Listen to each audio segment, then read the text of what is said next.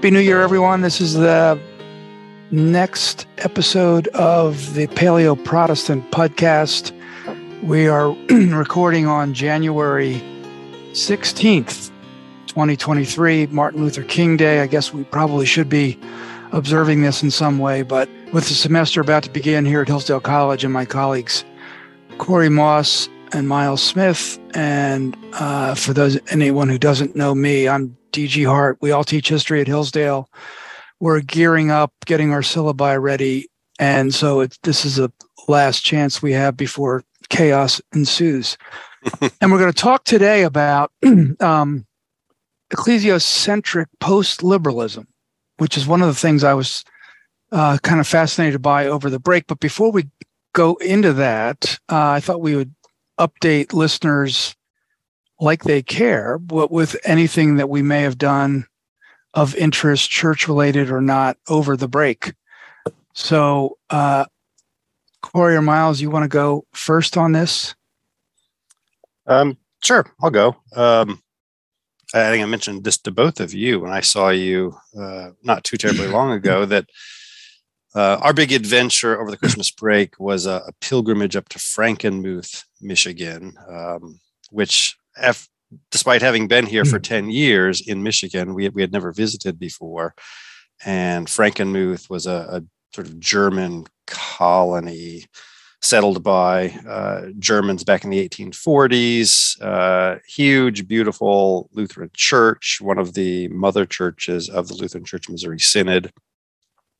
Um, so yeah, we, we we went up, toured the church, uh, wandered around town, looking at all the the Bavarian or faux Bavarian uh, decorations uh, in time for Christmas. I visited Bronner's, the, the world's largest Christmas store, for what that's worth, um, and and bought some cheese and pretzels, and can't remember if we had beer or not. We probably should have, but yeah, good time, good time. You know, uh, it's just parenthetically. Yeah.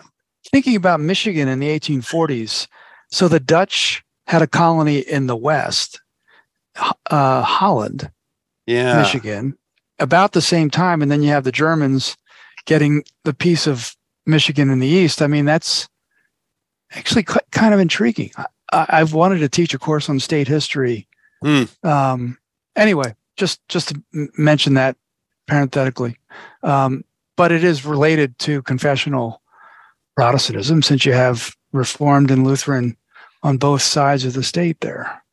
But Miles, what did you do of interest? I, the the interesting thing um, was uh, I uh, my family gets together. We affectionately call it Smithmas, um, and uh, most of my family lives in and around um, the two counties where we're kind of from, which is Rowan County and Mecklenburg County in North Carolina.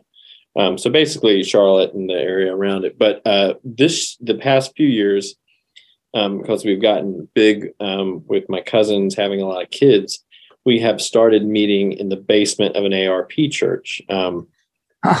that, uh, wow. that my uncle and aunt attend. So my, my broader family, I am a real black sheep. My broader family is so Presbyterian. We have uh, P C A, P C U S, and A R P ruling elders all under one on one roof. And so uh, everybody attends the Presbyterian Church except for me. And so uh, uh, in my um, uh, willingness to uh, to be the black sheep, I'm also the only person who lives up north too. So uh, I, uh, I, uh, I, I, we went upstairs and we took uh, our family picture uh, in the sanctuary. So I don't know if that's uh, particularly uh, ecclesiastically allowed or not, but uh, we were all in front of there. And I had forgotten this, but I, I reminded. One of the things that I've uh, seen at almost every A R P church, um, and I'm sure there's exceptions, so our A R P listeners can can can tweet at me or, or email me if I'm wrong. They always have office candles on their office tables. Always two office candles.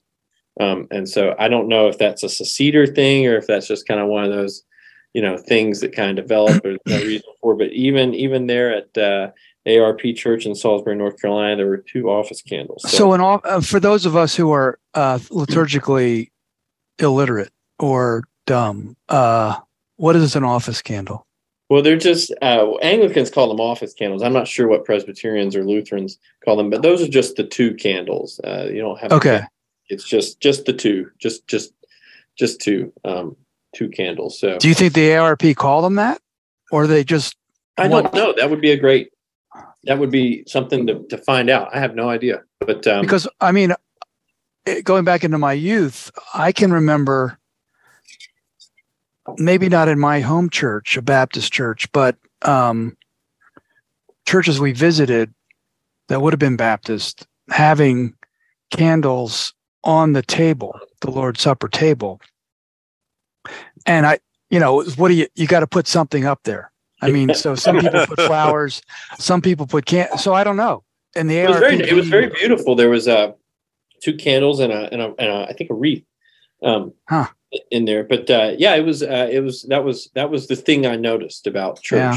break. So yeah well Ann and I, we were in California for about three weeks, which was really quite pleasant, house sitting for friends, and um we played hooky on the O P C and went to P C U S A church, which was really convenient to get to, right in Rancho Santa Fe, called Village Church. And it was actually fine. It was not great preaching, but not terrible. Nothing was really cringeworthy in any of the services we went to. Although I did notice, I had never seen this before. And I've church hopped some. Um, so they took the they take the offering by putting two plates at the front on the left and the right. And they have people at the offering go forward to put their offerings in those baskets. And I, I still don't know what to think about that. Uh, you, in some ways, you think I, that's a you think that's a COVID hangover? Huh. Could be. Oh, I wonder, but that. but it does draw a lot of attention to people, yeah. um, in ways that normal offerings don't. I mean, I have seen Scottish churches with a box at the back where you put something in on the way out. But anyway, the other one was, and this could also be COVID related, but people went forward to take communion on New Year's morning, and they did in tincture. So people would take the bread from the plate. We didn't commune. If any Orthodox Presbyterians listening are, are worried, okay. um, and they would take the bread, dip it in the cup, And then, and then, which is really too bad. I felt badly for these people, but they would then eat on the way back, and they're chomping on the bread as they're headed back to their seats. And it's just so undignified way to eat even such small portions. There, there were a couple older members or worshipers who actually took the bread all the way back to their seat. And then once they sat, ate. But um, everything else was really in good taste, but this was huh. a little bit odd to be eating on the run like that, as it were. Um, but I also listened to a a, a podcast, not a podcast, a, a podcast, uh, which alerted me to something I've been seeing on Twitter, and w- which is the subject of today's conversation, which is, it's a mouthful, people, ecclesiocentric post-liberalism. So I was kind of intrigued by this, and it winds up it's for some kinds of Protestants who read seemingly seemingly a lot of mid-twentieth century uh, European Roman Catholics who are kind of in the Ressourcement tradition. But um, but it it it it is about, or part of its intention is to make the church much more, as the, as the, as the word suggests, much more center central to a Christian's existence. And it has a kind of, because it's attached to post-liberal, it suggests that maybe the next stage of post-liberal society will ret- restore the church to its its center. So it it you know it sounds sort of like a, another version of Christendom, even though th- there's not a lot of Christendom talk in the in the podcasts that I've listened to.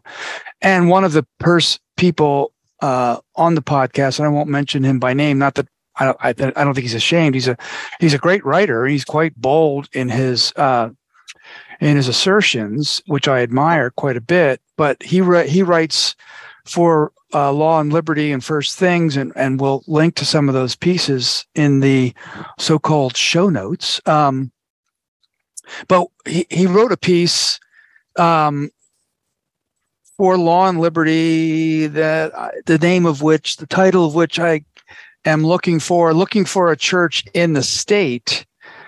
Um, and what's intriguing to me about this, because, and this why this is relevant to confessional Protestantism, is that I found have found confessional Protestantism as a way to push back on broad church or parachurch evangelicalism or Jesus in my heart kind of pietism. So confessional Protestants really do try to take corporate worship seriously, church government seriously, um, the, the rigors of ordination and all that seriously, in ways that evangelicals and even liberal Protestants typically do not, although in, liberal Protestants are much more invested in the in, institutional structures of denominations. So here come these ecclesiocentric post-liberals who are doing, emphasizing the church in ways that I am quite uncomfortable with, be, partly because of the political connotations, but also partly because, wait, are they actually more serious about the church than I am? And I have had to sort of think about that. Um, is it is it possible that they really are more serious about the church than I am? I have ways of pushing back and exploring that. Uh, can they get away with it? Um, and just read a couple of quotations related to what got me thinking is um, the, the person who, who whose article with we're interacting with writes against national conservatism, or a critique of national conservatism in the Statement of National Conservatives, and I can also link to that in the in the show notes. Um, but he, he writes that the statement about national conservatism looks to the nation and other worldly institutions. That is two words: other worldly institutions, to provide the type of solidarity only the church can provide, and aspirations only the church can realize. So the church offers solidarity that the nation state cannot. And there's something to that, although I do I do wonder if the churches could ever really do that. Um, but there's there that's one. Ideally it could. He also writes, the church is the Christian's first family.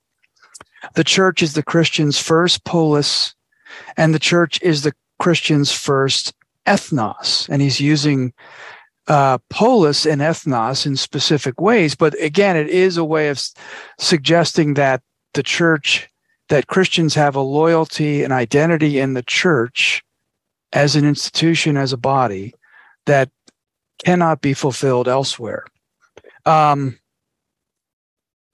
And he also writes that the that say the nation state is a is a is an image of of what the church does. So there is a kind of analogy there, and and and the church is a kind of fulfillment of what nation states can do. So those are some of the uh, uh, claims that this writer makes, and that is echoed by other people in the ecclesiocentric Um, post-liberal world, and I thought it would be useful to think about that, and, and specifically even to, to, to wonder whether there are pockets in among Lutherans, Anglicans, and Presbyterians that might be drawn to that, or if there are different uh, ways that Lutherans, Anglicans, and Presbyterians express this without actually reading a bunch of Du Lubac. Miles? Yeah, so as I think about this, I mean, one thing that's hard to translate any of that over to Anglicanism is that we just don't have a history of being a communitarian faith. And we have a tradition of being a national one. Um, and I think that's really, that difference is important. Um, I mean, the Church of England and the Church of Ireland are the historically the the two kind of Anglican, old, you know, old Anglican churches. And so I think when people say something like the church is our first ethnos, or our first, you know, for kind of that most basic kind of fundamental um, socializing institution, catechizing institution, right? It's, it's, it's, it's almost like the church as a nation, the church as a society unto itself. I think that's, that's what this, this article is, is going for. Like there's some, there's some otherness to it that kind of is antecedent to all these other communities. Um, and so it's at once a spiritual community and a, a social one too, I think, in this rendering. It's just hard for Anglicanism to tra- transfer to, to be that. Um, you know, from, from the beginning, it's the English church. It's not the Northumbrian church. It's not the, you know, your flat down the street and three doors over, you have your buddy church. I mean, it's a national church. Um, and Anglican piety maps onto that. It's one of the reasons why it's kind of weird if you go to an Anglican church that's like, like mine, we're really the only show around. Um, so it's actually kind of funny. You could say, all right, well, this church is your first, you know, what all he said, but that just wouldn't make any sense because our prayer book is obviously not this little community's prayer book. It's a prayer book for an entire English-speaking province in North America. So I just think it's hard for Anglican piety um, and Anglican churches, I mean, Anglican churches, each individual province, to do that. Um, the only place I can think of where it might kind of act like that is in West Africa, um, where it is it is that for sociocultural and political reasons. Um, why do you look for the church?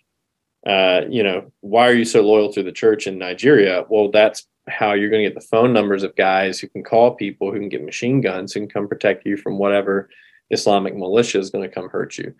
Um, so if anything, it's sort of the church acting as that local of a, of a polis is just something you don't see in Anglican churches a lot. So when you're saying communitarian, that Anglicanism doesn't have that communitarian streak, that seems to say something more intimate or more particular, or uh, I mean, because a, a nation and a national church would have a communal aspect to it as well, or communitarian. Yeah, I think the community um, is bigger than what he's alluding to. If I can, okay, yeah, I, I think that.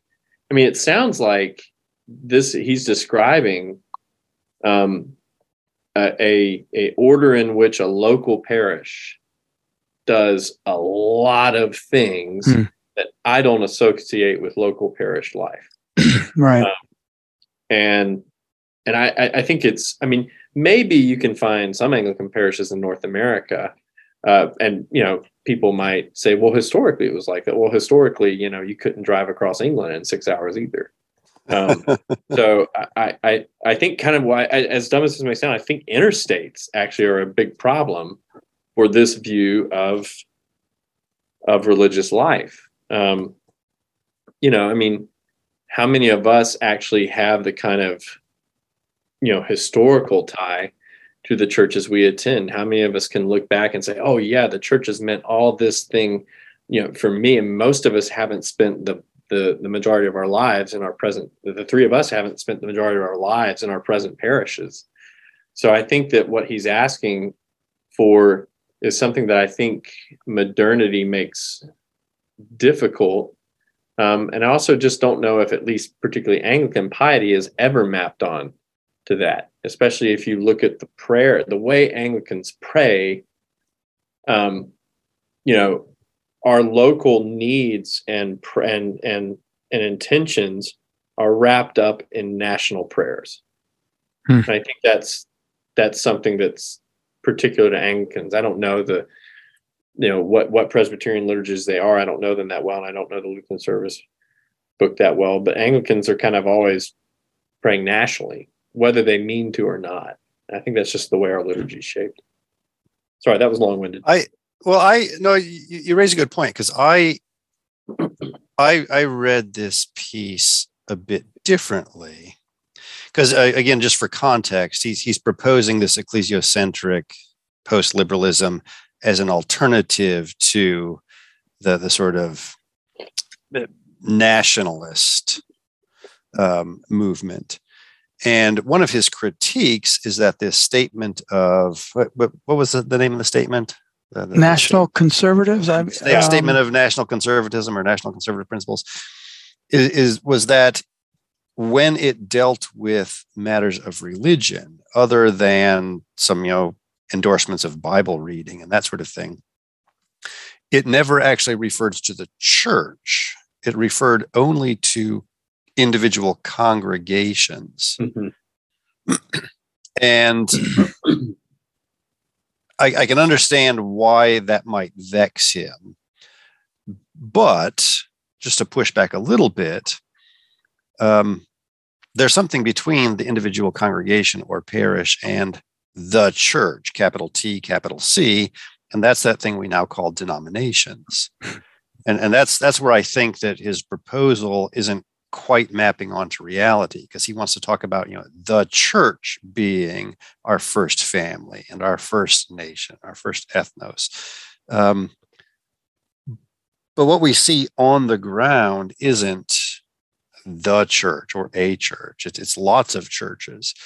And so to the extent that the na- that the nation is going to be relativized by the church and is going to look to the church as a kind of model, he needs to answer the question. I mean, obviously it's not going to look to an individual congregation, but, but what is the church that it's going to look to, you know, as, as an institution, um, if, if it's not a particular denomination.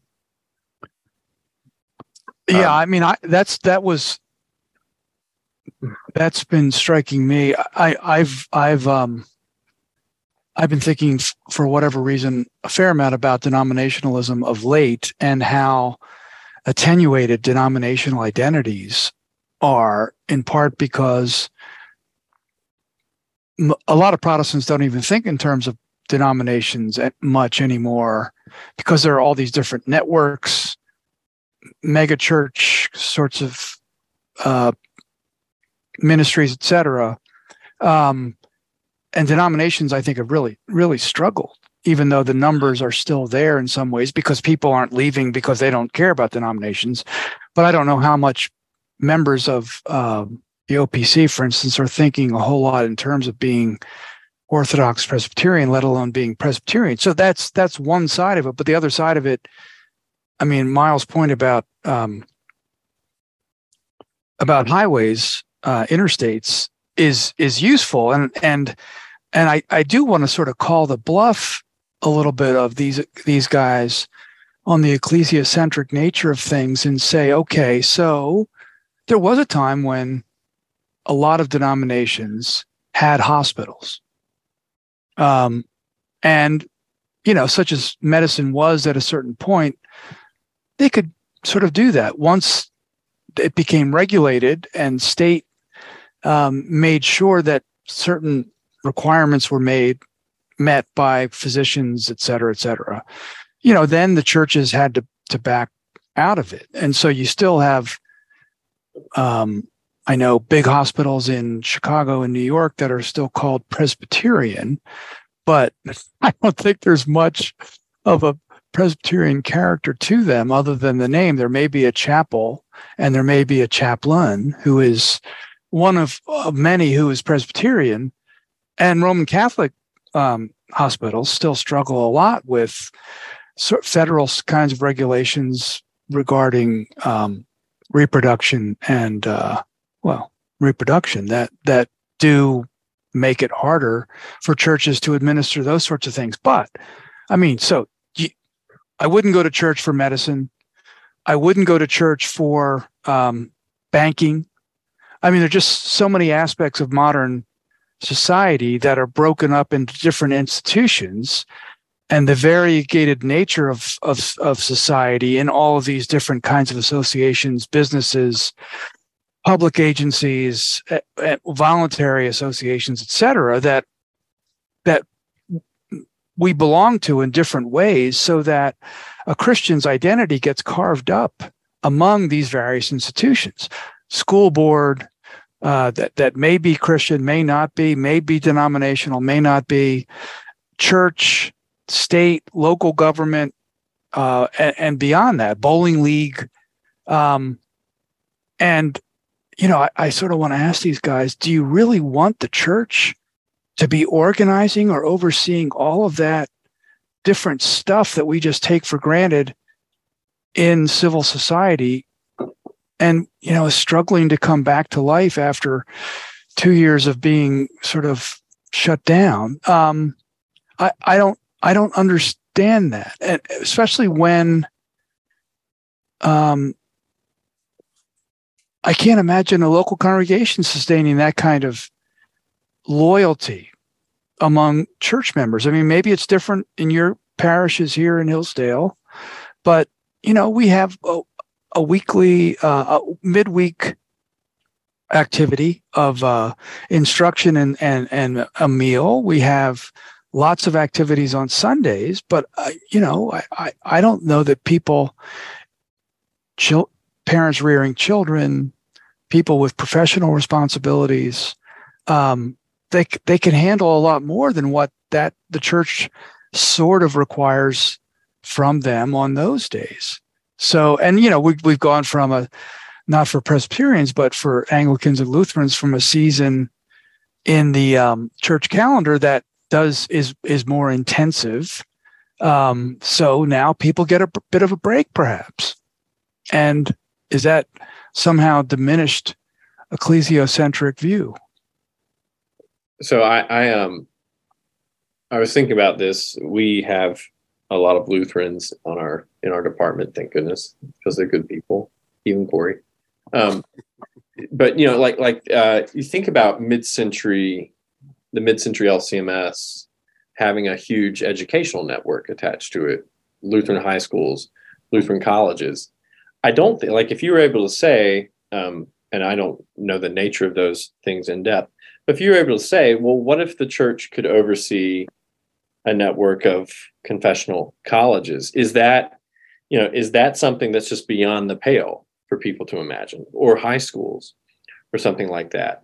Um, I mean, Lutherans obviously had a space whereby they said, at least in the middle of the twentieth century, no, the church can do, can do those things. Now, whether it did it well or not, I think is a different debate, but I don't know if that's actually beyond the pale, because that's what Protestants have done for a long time. I think a lot of this discussion has a lot to do with the nature of America, of the American state, and the nature of American governments, and less to do with maybe churches themselves. I think we we tend to refract everything that happens in the religious milieu of the United States and sort of say, well, what did the church, you know, what the church have to do with that, and maybe discount the fact that there is a socio-civil catechesis that churches are negotiating with the state.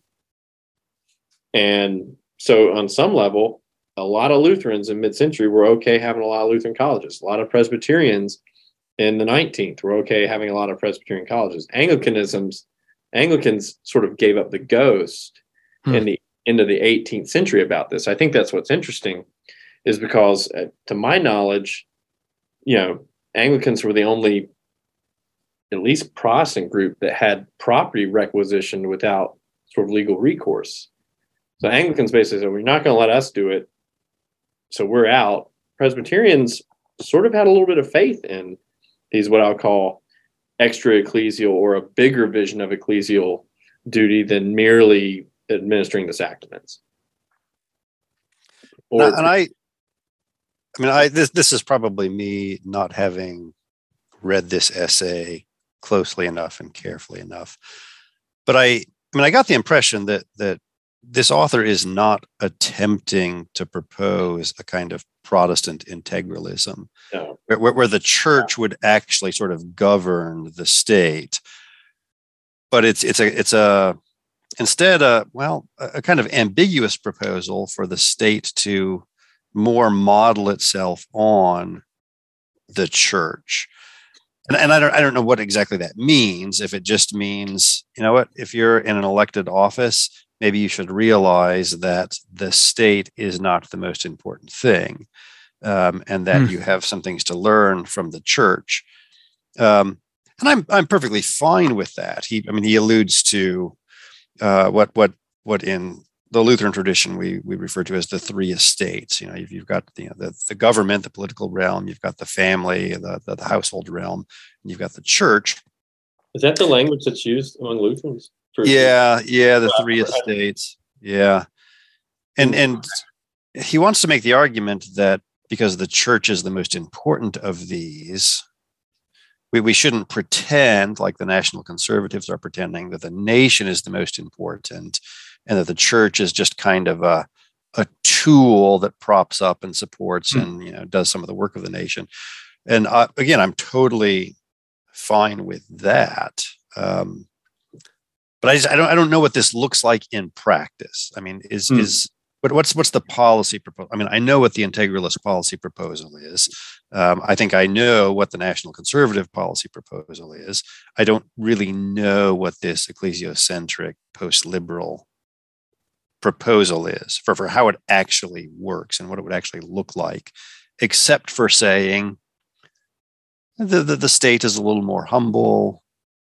It it sort of tries to be more like the church. Okay. Fill in the blanks for me. Well, I don't think they know. Sure.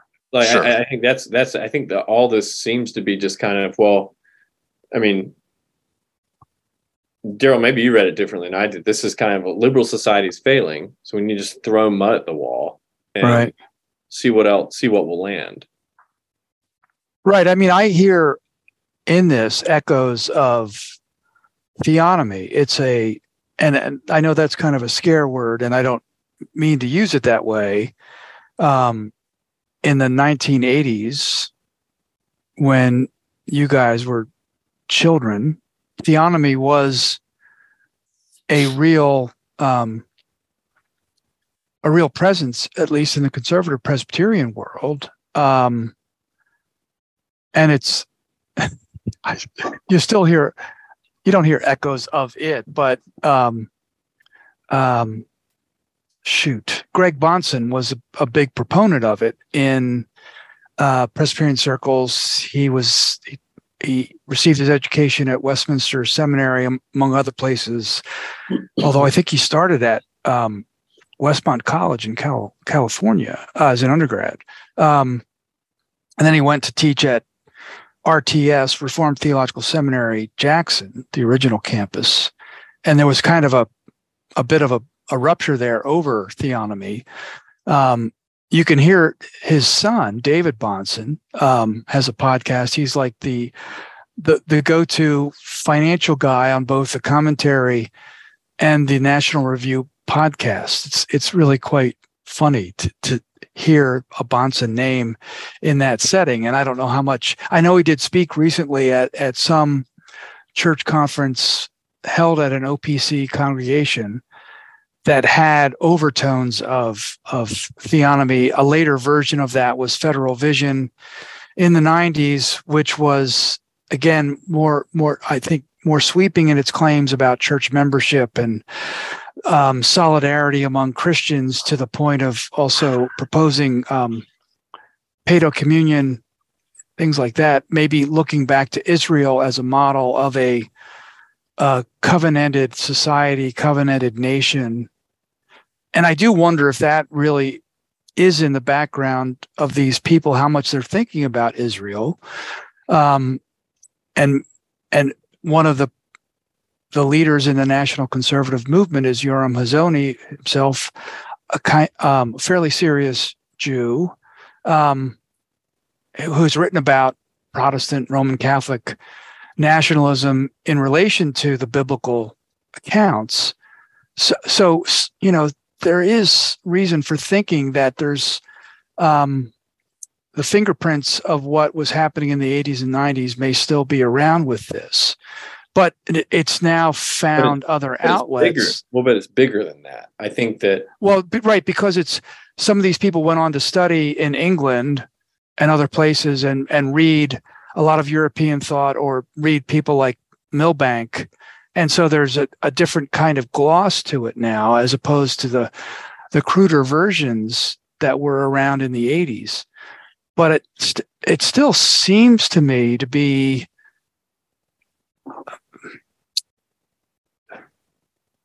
um, well. I mean, how do you, how do you separate church and state in this model? And there seems to be a frustration with that separation of church and state. Israel didn't have a separation of church and state. There was a difference between the king and the priest and the prophets, but still, um, it, it, there there is a heart, there is a desire for wholeness, which I think is laudable um, in, in ways. But my my default about this, as I read Scripture and as I think about Christian history in the period between the advents of Christ, that that put a that put a, a break on a, the, a theocratic, theocratic order of the Old Testament, and the in-between time is going to be one of great kind of variety, and the church will be one among many voices in the society until Jesus returns, and then there'll be one, you know, you'll have a kind of integralist or ecclesiocentric order then. But in the meantime, your wayfare, your wayfarers, your sojourners, your pilgrims, your exiles, to use some of the language of First P- Peter. Um, and that's the way I've read Lutheran sources, but uh, at times with the kind of two kingdoms view of things, not to mention in the case of the Missouri Synod, a, a eth- ethnic immigrant perspective on things, so not fully buying into America, but also not being anti-American in any way, but still kind of separate. Um, and and I think that kind of distinction between church and state, Christian people being one among many people within society in a, in a diverse society, is. is uh, pretty good. I mean, liberalism, it seems to me, does struggle these days, especially liberalism in a nation state like the United States that's trying to um, uphold global order in some way. We're doing a great job, by the way. We're just doing a great job with that. But, you know, it's hard to have a lot of pluralism and diversity in that kind of security state apparatus. But prior to world wars, prior to uh, nineteen fifty, it does seem to me America did allow more space for immigrant ethnic churches, et cetera, to be one among many institutions in, in civil society. Um, so I, I I I understand the problems with liberalism in its current iteration, but I still think it had and still has possibilities for, for serious Christians in ways that Europe in mid-twentieth century, early twentieth century did not, um, and even before that. I, I think that was a long and rambling point, and I, I don't know. So go well, with I, it wherever you want. I think that um, the making this a churchly question is maybe one of the places of tension. Um, you know, I think that it, at least in establishmentarian orders, and I think of Great Britain and Ireland, the best examples. Um, if you were to say, okay, we're going to have a hospital, well, it's it's ostensibly a Christian hospital, right? Um, if it's in, you know, there's going to be uh, plenty, you know, there's uh, until the middle of the twentieth, actually, no, it's later than that. I think it's till the sixties, you know, hospitals opened with prayer in, yeah, um, yeah. in, in the U K and whatnot. Um, So, so I think like the, the question is, is that meaningfully theocratic? Um, is the Constitution of Ireland theocratic? Is, is modern Ireland, which is consecrated to the Trinity, is that theocratic? Um, is it illiberal? Um, so I think that we've, we've like these words have more for, so for example, a great, you know, the great liberal historian of the nineteenth century, Lord Macaulay. And if people haven't read Lord Macaulay, you should, because he's probably the greatest historian of Great Britain in the nineteenth century. But one of the things he says is he goes, of course I'm a liberal. And yet he supports something like a state church. He supports something that would look like um, you know, a state-sustained sociocultural order that privileges a certain type of Christianity. And yet he is considered a throaty liberal. So I think what we've done is like, the, like even the term national conservative, on some ways, it's superfluous to me, because it, what are what are they going to do that, for example, mid-nineteenth century liberals aren't doing? So I think what we've done is we've kind of at least balled in to this sort of sliding scale, this Amerocentric sliding scale on terminology a little bit. And and it's a, it's it gets a little tribal because, for example, is Franklin Roosevelt a theocrat? Um, you know, he's he's telling, you know, I mean, Harry Truman tells Pope Pius in nineteen forty-seven, yeah, we're a Christian country. Um, Franklin Roosevelt tells the rest of the world, we're founded on Christian principles. So I think that they're comfortable having this conversation without making it a churchly question.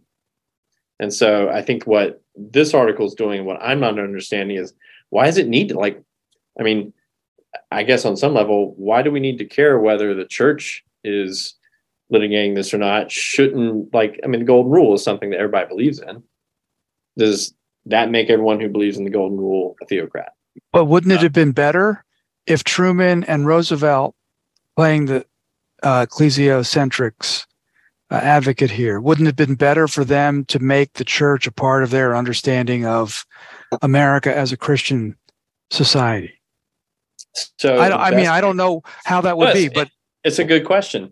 There's this great, um, if I don't know if people read Graham Greene anymore, is he acceptable to read? Yeah, I'm, yeah, I think I mean, so. Yeah. So, and there's the his book, The Heart of the Matter, which doesn't get the same press that um, The Power and the Glory Um, or The End of the Affair does. The Heart of the Matter, I won't give away the storyline, but there's a character who's who's who's kind of anguishing over a decision that somebody's made, and she's talking to a priest. And if you, I don't know if either of you read Heart of the Matter, you remember this. She she says, "Well, but what does the church say?" And the priest says, "Well, who cares what the church says?" Um, and he wasn't anathemizing doctrine. He was saying maybe the ecclesiastical structure's voice is just wrong and kind of mm. dumb a lot of times. Like maybe the ecclesiastics don't know what they're talking about. And so it's it's it's a great line, but that's a great book. And he finishes, it's like, you know, maybe maybe the church is just kind of dumb every once in a while. Um, so I think viewing, making this question of religious influence in society a churchly question is part of the problem. I'd rather, I, you know, we're, we're relatively confessional. Uh, so wouldn't I rather have church kind of do churchly things, and maybe religion is something that's, um, this may sound P O M O, but isn't religious influence something bigger than mere churchly influence? Um, so I think if you can have that conversation, it sort of mitigates, for one thing, the kind of clericalism that could come from this kind of new order that's being proposed. And it also sort of leaves open, um, at least it leaves, it allows Protestants to say, you know what, we we don't believe in this kind of infallible magisterial, you know, ecclesiastical structure.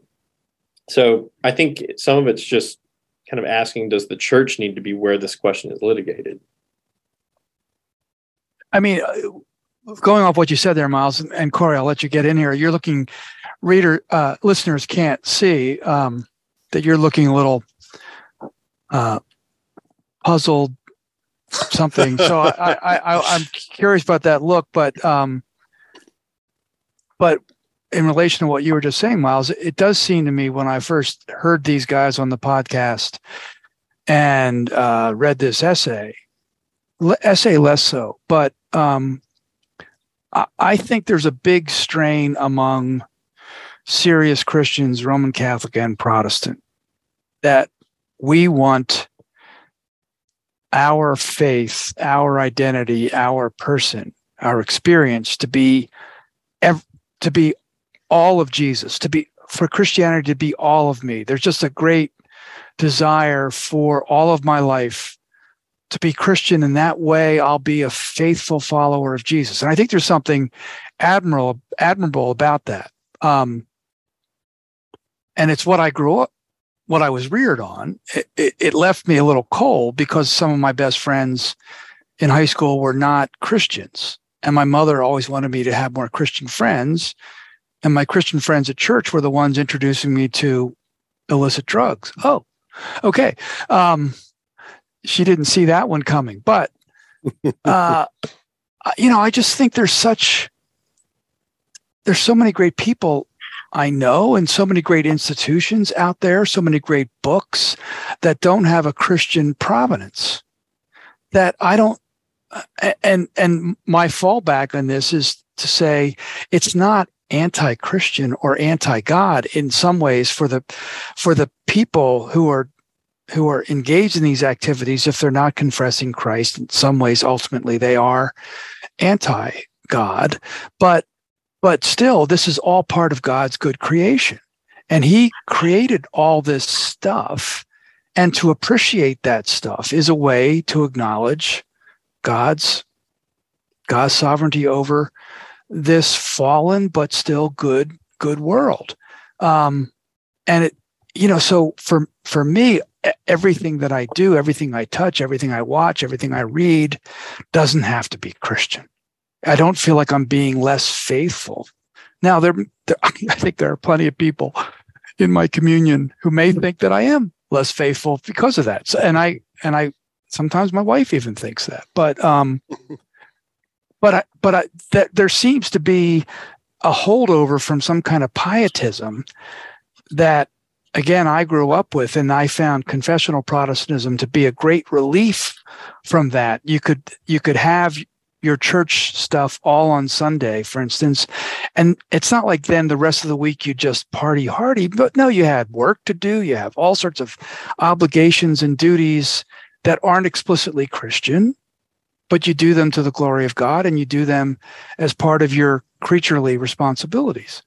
Um, and I just, I, I don't see that distinction, church and state, say, or creation, redemption, those kinds of categories that I think go back to the Reformation and are shared by our communions, although maybe expressed in different ways. Um, I don't see that evident here. And I think The dif- the difficulties, as you've been saying, Miles, of of the, the failures of liberalism and, and the nation of late are sort of pushing people toward something that isn't maybe authentic to confessional Protestantism, even though they themselves may think they are confessional Protestant.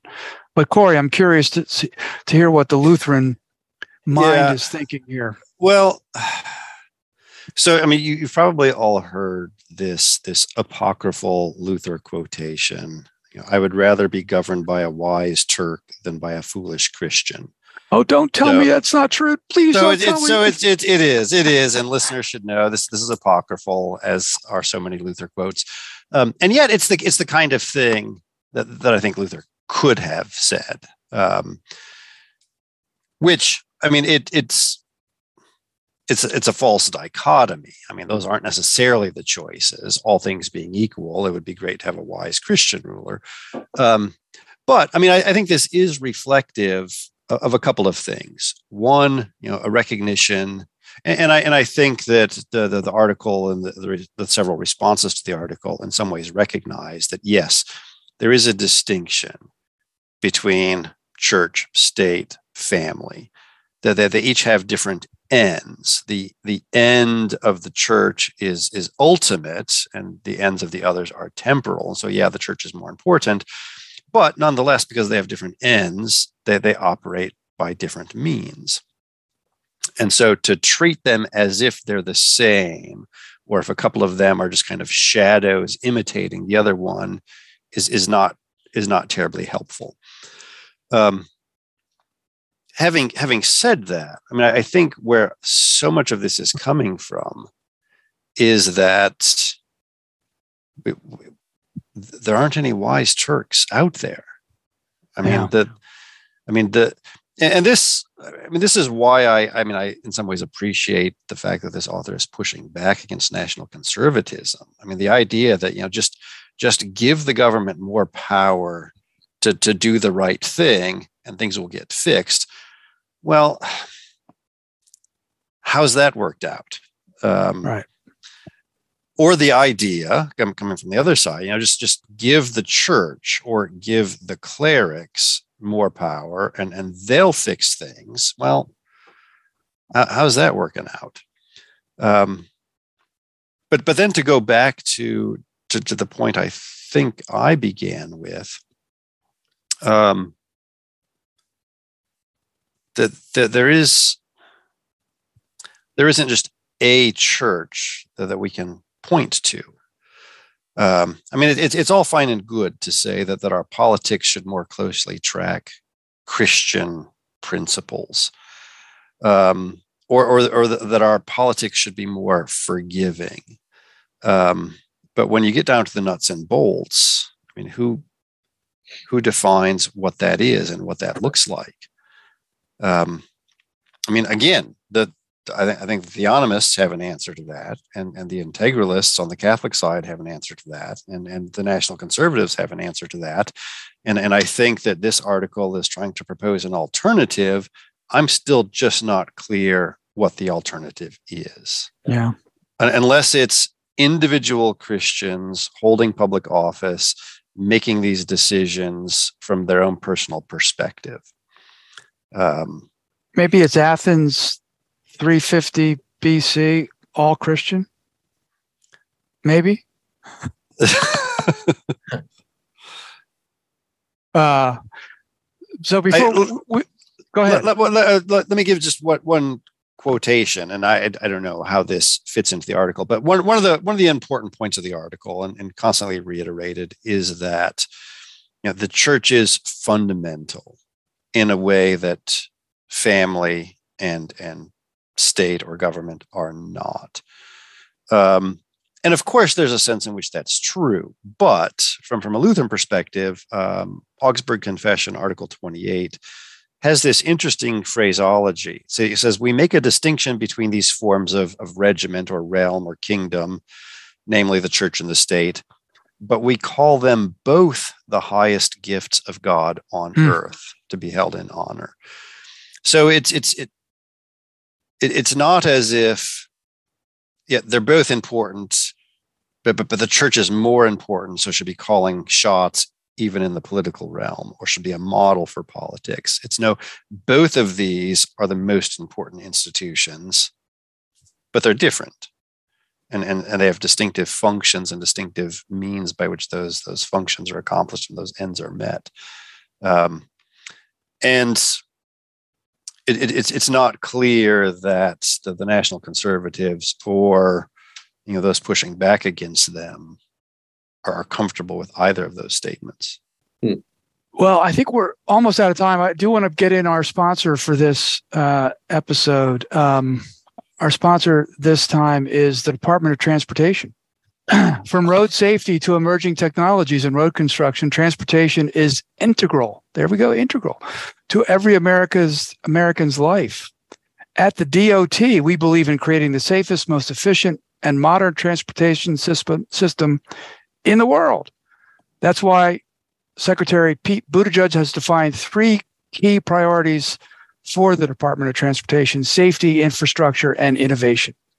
As he said in October twenty twenty-two, we're an administration that is absolutely committed to supporting small business, to advancing equity with every tool at our disposal, and that includes it in our contracting. And I know that the voices and faces represented here understand this because you live it. Infrastructure projects create good-paying jobs, create contracting opportunities that generate income for families that then makes it possible for Americans to send their kids to college, to buy homes, to build intergenerational wealth for the future. So if you want to know more about the Department of Transportation, go to w w w dot transportation dot gov. Now, I got to ask if, if if that was intended. You, you, you quote the D O T saying, we believe. Now, that seems like a good example of ecclesiocentric politics, a statement of faith put out by an agency of the federal government. I think they're well, on it. Yeah. And you could have listened to President Biden yesterday in Atlanta speaking at Ebenezer Baptist. He he he actually preached the way some people said. He had the sermon slot anyway in the service. Um, that would be another kind of ecclesiocentrism. Uh, but so I don't know. Miles, do you want to say anything else about this topic? Well, I, we may return to it in, in future. Yeah, I just think it like, you know, thinking about there's that famous Clemenceau quote um, at the end of World War One, where he basically said, war is far too serious a thing to let generals take care of.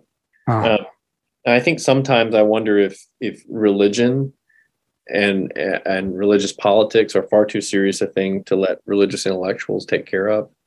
Um, you know, especially when you think about, you know, very few of these guys have actually worked in politics. Most of them are, a lot of them are nerds. We're nerds too, kind of.